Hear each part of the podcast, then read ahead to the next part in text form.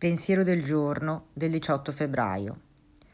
Quando tento di mettere in pratica il programma dei 12 passi, noto che la mia attenzione si sposta dagli effetti invalidanti dei miei sentimenti negativi e comincia a vedermi come parte di un mondo più grande. Non sento più la necessità di esagerare la mia importanza o di sminuire il mio valore nei miei rapporti con gli altri. La mia capacità di riconoscere la realtà sta crescendo e sto cominciando ad apprezzare il mio ruolo nel mondo reale. Meditazione del giorno. Ricordami che il programma mi offre un modello di azione positiva. Oggi ricorderò.